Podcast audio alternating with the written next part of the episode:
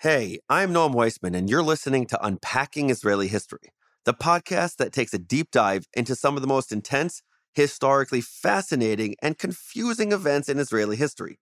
All that in just about 20 minutes. Yalla, let's do this. אנו מכריזים בזאת על הקמת מדינה יהודית בארץ ישראל. He will be not Israel.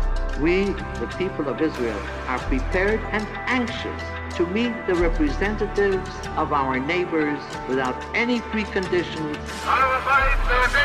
There are people in Israel and elsewhere say it's impossible to make peace between the Arabs and Israel or the Jewish people. I think they are wrong. The evening of November 4th, 1995 was a Saturday night that started off like any other. Immediately upon extinguishing the Havdalah candle, my older brother Hanan and I rushed downstairs to switch on our basement television to watch our favorite Saturday night show, Walker Texas Ranger. But this Saturday night was going to be a little bit different. As we flipped through the channels, I vividly recall my father and mother slowly descending the staircase and coming into my field of vision. The pain and shock on their faces was obvious and unsettling. Rabin was killed, they muttered in disbelief. Rabin was assassinated. Although I was not particularly interested in politics, certainly not Israeli politics, as a 10 year old growing up in Baltimore, I was raised to be a committed religious Zionist. I had heard of Prime Minister Yitzhak Rabin. I recalled the image of him awkwardly, limpingly shaking the hand of Yasser Arafat. As I stood there in that basement looking at my parents, I knew that a major event in the history of Israel and the Jewish people had just taken place. There is no question that the assassination of Israeli Prime Minister Yitzhak Rabin on November 4th, 1995, was one of the most difficult moments in Israeli history, and honestly, in modern Jewish history. In today's episode, we're going to dive into the life of Rabin, his legacy, and of course his assassination, and how it has impacted Israeli society ever since. It makes me think what if Rabin was never assassinated? How would life look different? And even before that, how did it get to the point that a Jew killed another Jewish leader?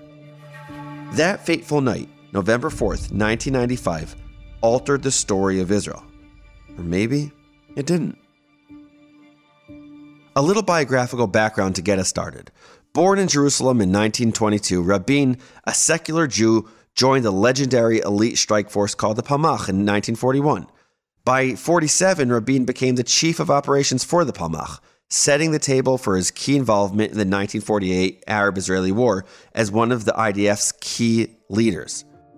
During this War of Independence, Rabin directed Israeli operations in Jerusalem and fought the Egyptian forces in the Negev in the south.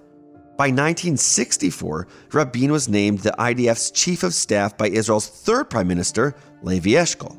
As chief of staff, Rabin helped build up Israel's air fleet. This fleet would prove to be Israel's most important tool in 1967 at the start of the Six Day War, when Rabin helped mastermind the legendary and quite necessary preemptive strike that crippled Egyptian air bases. Rabin was quickly becoming a legendary leader and strategist in the annals of Israeli history. A little more background.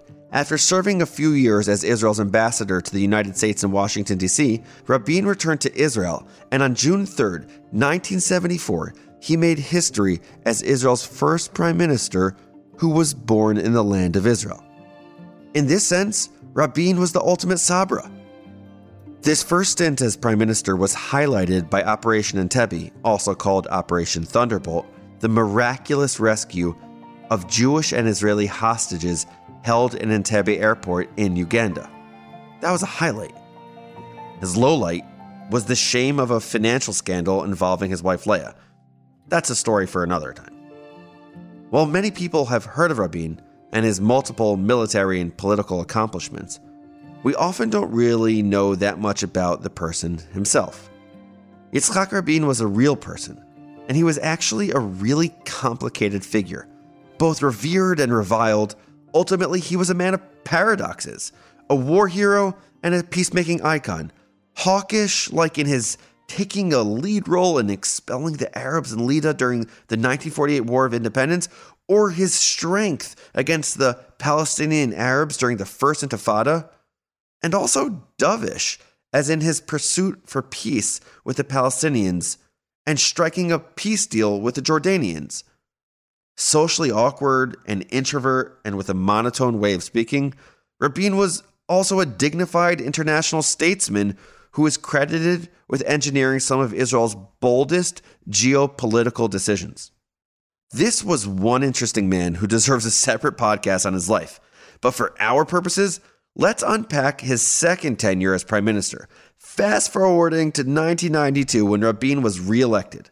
His second go around as prime minister, Rabin, a man who had seen so much war, appeared to have a singular mission, and that was peace. He had his eye on the much eluded prize. And the time seemed right. 1993 was a big year for Israel. McDonald's, Madonna, and Michael Jackson all came to Israel. Companies like Pepsi Cola, Honda, and Toyota, who previously kind of avoided Israel, were now readily available there. Things were good in Israel. And this is the context in which the peace process was taking place. Yitzhak Rabin and Israel's foreign minister, Shimon Peres, oversaw the initiation of the Oslo process, a shaky peace proposal with Palestinian leader Yasser Arafat. The process created deep rifts within Israeli society that are still felt today. Some Israelis feared that concessions and a peace process would lead to more terror and war, not peace. The thinking was that if the Palestinians weren't sincere, they'd ultimately use their new autonomy to perpetrate more violence against Israelis. And by the way, this fear was not without warrant. Of course, there was settlement building and the terrible massacre by one Jewish extremist named Baruch Goldstein in February of 1994, which is a whole other story we told in a previous podcast. But the first year of peacemaking was more violent against Israelis than the entire First Intifada. 60 Israelis were killed. Palestinian extremism and terrorism were at an all time high. But other Israelis were optimistic and they saw hope for a brighter, more peaceful future with Palestinian neighbors and potentially a separate state for Palestinians. For ardent religious nationalists, giving up biblically ordained Jewish land to create a Palestinian state was fundamentally problematic. In September of 1993, the Oslo process reached a climax. With cameras clicking, Rabin unenthusiastically shook hands with PLO leader Yasser Arafat on the White House lawn, with President Bill Clinton glowing while standing between them. Some reporters described Rabin's awkwardness as a reluctant groom about to say, I do? But the prospect of peace between Israelis and Palestinians appeared to be real and was bright on the world stage. Many Palestinian terrorist groups like Hamas and Islamic Jihad were fervently opposed to the Oslo process, and Arafat would speak out of both sides of his mouth in order to patronize all of his audiences, engaging what I would consider BS behavior. While speaking the language of peace in English, he would call for, quote, jihad to liberate Jerusalem in fiery Arabic speeches. During this time, Palestinian terror attacks, especially suicide bombings, were pervasive. There were bombings, stabbings, hand grenades, and Molotov cocktails. October of 1994 saw the brutal capture and subsequent murder of Nachshon Waxman. From those in Rabin's inner circle, they described the search for Waxman as the most painful two weeks of Rabin's tenure. Speaking personally, as a young nine year old when Waxman was abducted, I remember hoping and praying and just feeling so sad for Nachshon's mother. While watching the story unfold in my parents' boxy 25 inch Zenith TV in their bedroom, I remember thinking to myself, please make sure he has returned safely. But it just did not happen. So from January until August 1995, 40 Israeli civilians were killed by Palestinian suicide bombers. Widespread protests in Israel voiced displeasure with land concessions in a peace deal, citing serious security concerns. In some cases, this included hate filled rhetoric, even death threats in Rabin's direction. Now we've caught up with where we began today's episode the fateful evening of November 4th, 1995. Leading up to this rally, the sentiment within the Israeli public was moving more and more against the peace process, which many felt was anything but peaceful. In some protests, people dressed effigies of Rabin in Nazi uniforms and burned them, calling Rabin a murderer and a traitor. In one instance, while making an appearance at the Wingate Institute in central Israel, a crowd gathered around Rabin, screaming at him and even spitting on the prime minister.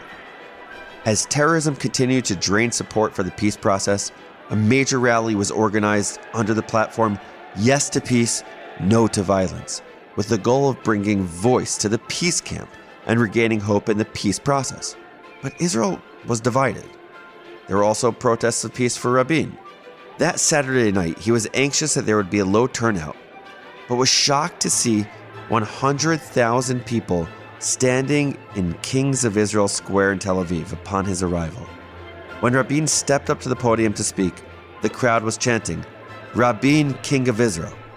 More powerful than his usual monotone, Rabin declared, I was a military man for 27 years. I fought as long as there was no chance for peace. I believe there's a chance now, a great chance, and we must take advantage of it. Foreign Minister Shimon Peres said it was the happiest he had ever seen Rabin, possibly the happiest day of his life. After the rally ended with the singing of Shir LaShalom, the song for peace, Rabin placed the lyrics of the song in his jacket pocket, walked down the stairs towards his car through cheering supporters surrounded by his security guards when suddenly Israeli history changed forever. Yigal Amir, a kippah wearing Jew, I'll describe why that's important soon, walked up to Rabin and fired three bullets towards him. Within 40 minutes, Rabin's bureau chief, Eitan Haber, announced the following outside of the hospital. The government of Israel announces in consternation, in great sadness, and in deep sorrow, the death of Prime Minister and Minister of Defense Yitzhak Rabin, who was murdered by an assassin tonight in Tel Aviv. The government shall convene in one hour for a morning session in Tel Aviv. Blessed be his memory. Rabin was dead. The first politically motivated assassination of a Jewish leader since 1933 when Chaim Arlosoroff was assassinated on the beach. Not since the murder of Gedalia ben Achikam over 2,500 years earlier had we seen the leader of the Jewish people killed by another Jew.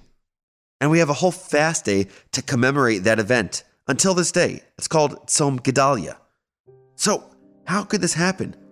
How did we get to this point, and who really killed Rabin? There were some right wing Jewish extremists who had been citing misapplied, and I want to be careful here to say this misapplied religious law to radicalize young religious Jews. They said that if a Jew hands over the property of another Jew to someone who is not Jewish, this is called, it's a Talmudic concept called din moser. And the person who commits this crime is known as a rodef. If someone is a rodef, they deserve to be killed, says the law. But the law has lots of context and is not meant to be carried out practically. A young Orthodox law student named Yigal Amir felt otherwise. In his estimation, Yitzhak Rabin, who was negotiating with Arafat, the mastermind behind countless terrorist attacks, was someone who meant Jews harm.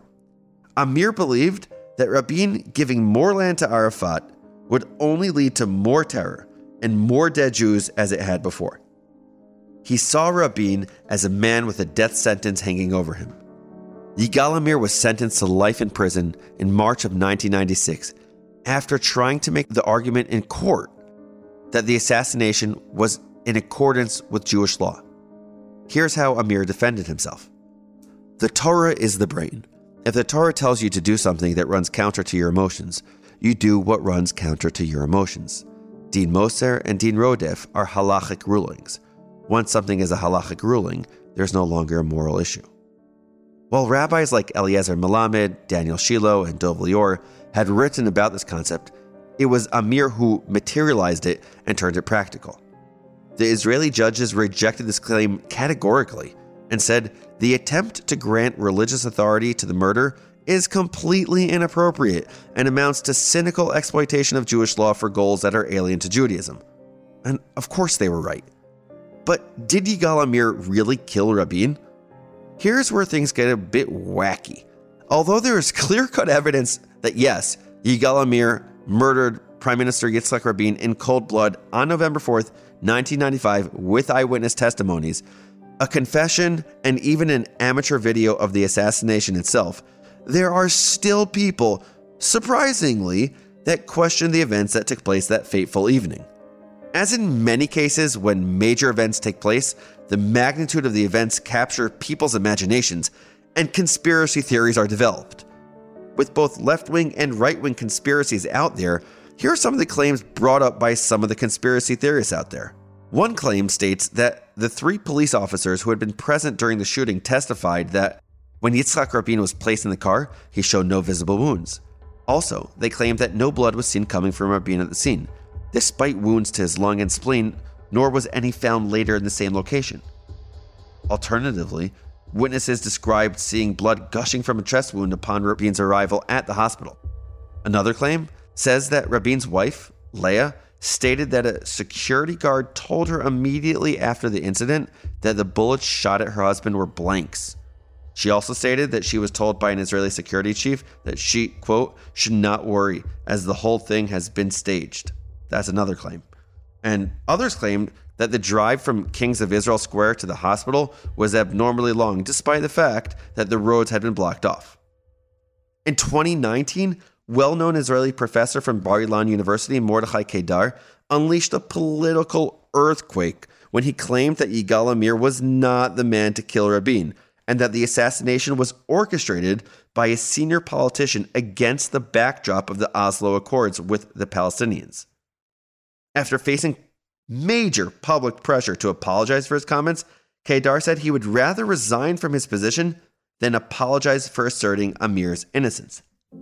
According to a poll released in 2018 by an Israeli TV channel, only 60% of Israelis fully believe that Yigal Amir assassinated Yitzhak Rabin. Crazy, right?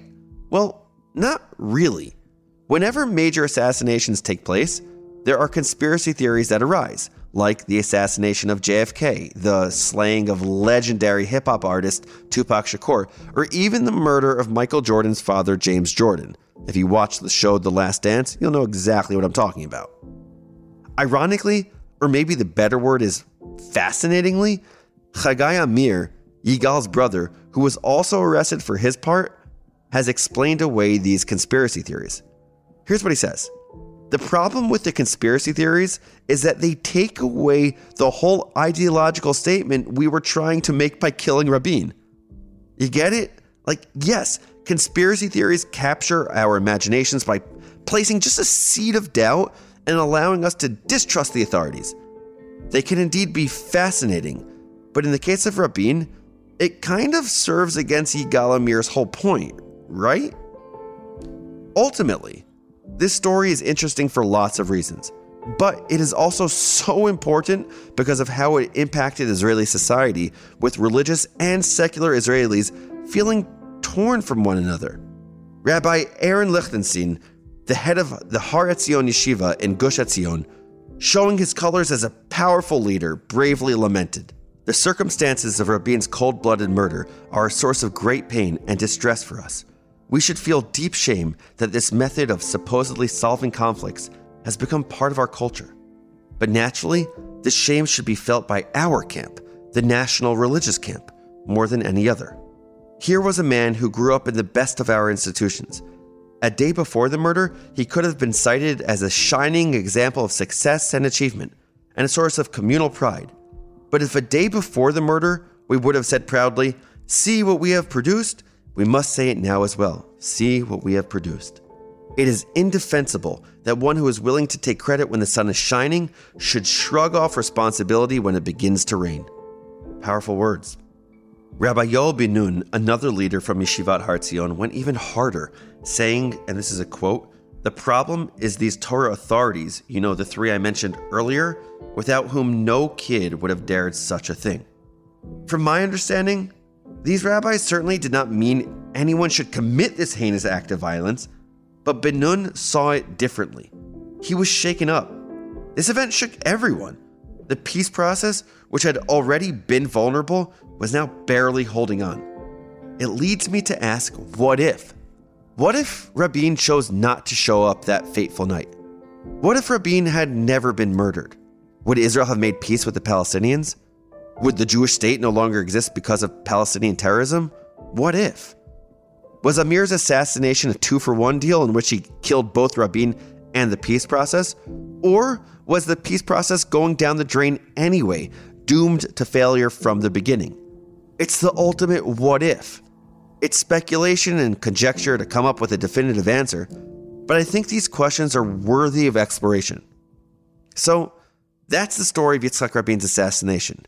Here are your five fast facts. Number one, Yitzhak Rabin was the first Israeli prime minister to be born in the country. Number two, Rabin orchestrated the successful preemptive attack in the 1967 war that led to Israel's victory.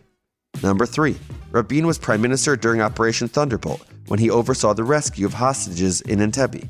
Number four, Rabin was assassinated immediately following a peace rally in Tel Aviv at Kings of Israel Square, later renamed Rabin Square.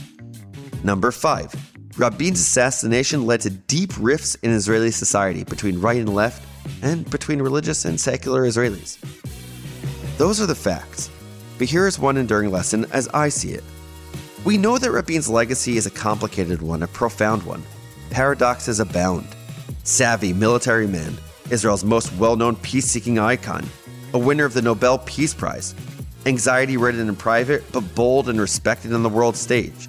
So, sure, we can call him paradoxical. But another way to look at Rabin is as a man who evolved over time and adapted to different political eras, to his benefit or to his detriment, depending on how you look at it. He was not just a paradoxical man, but someone who was willing to learn to change, to evolve. In regards to magnitude and impact, Rabin's assassination is the Israeli equivalent of the JFK assassination or 9 11 for the younger generation. He was a man who Jordanian President King Hussein described as a brother, colleague, and friend. President Bill Clinton described Rabin as my partner and my friend. I admired him so much, said Clinton.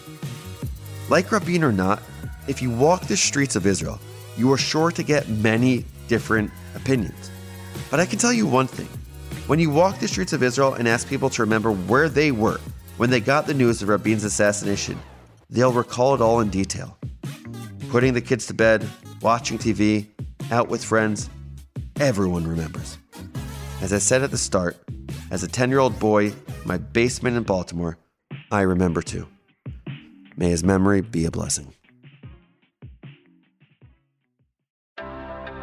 Before I get to the credits of the show, I want to take a second to tell you about this podcast I was just on The Rabbi's Husband, hosted by Mark Gerson. This is really one of the most interesting and insightful Jewish podcasts out there. Mark is the co founder of United Hatzalah, Israel's largest volunteer life saving corps, and he is a man on a mission. He is curious, and he wants to hear from a wide range of guests to learn their ideas about why certain passages in the Torah contain so much wisdom for today. His range of guests on the podcast is amazing, and they're all united in their shared love of studying Torah in a contemporary context. Listen to these guests. Senators Cory Booker and Marco Rubio, Ambassadors Michael Oren and Ron Dermer, Rabbis Jonah Pesner and David Wolpe, Pastors Tio Hayashi and Samuel Rodriguez, authors Yossi Klein Halevi, yet Sarah Hurwitz and Bret Stephens, Yeshiva University President Ari Berman, that's my alma mater, and NFL players like Tiki Barber, he was on the Giants, I'm a Giants fan, and Benjamin Watson, and many others. The show releases new episodes on Mondays and Thursdays, often two or three at a time, meaning you'll never be at a loss for bite sized Torah wisdom from the leading political, academic, corporate, medical, and spiritual leaders around the world. It's available for download wherever you get your podcasts and on therabbishusband.com. Do yourself a favor and check it out. Okay, that's all. Back to the credits. Thanks for listening to another episode of Unpacking Israeli History. Make sure to subscribe wherever you get your podcasts and leave us a rating if you enjoyed listening. If you have any questions, comments, or just want to talk Israeli history, shoot me an email at noam at unpacked.media. I'd love to hear from you. In the meantime, stay tuned for next week's episode, where we are taking a look at one of the most violent periods in recent Israeli history the Second Intifada. This podcast comes from Unpacked, a division of Open Door Media. I'm your host, Noam Weissman. Our producer is Rachel Kastner. Research and writing by Avi Posen. Additional research and writing by Akiva Potok. Yitz Brilliant, Alicia Stein, Benjamin Elterman, Oren Peleg, and Ellie Lichstein. Edited by Robert Pera. Unpacking Israeli History is generously sponsored by Larry and Andrea Gill. This episode is generously sponsored by my parents, Dr. Neil and Pam Weissman.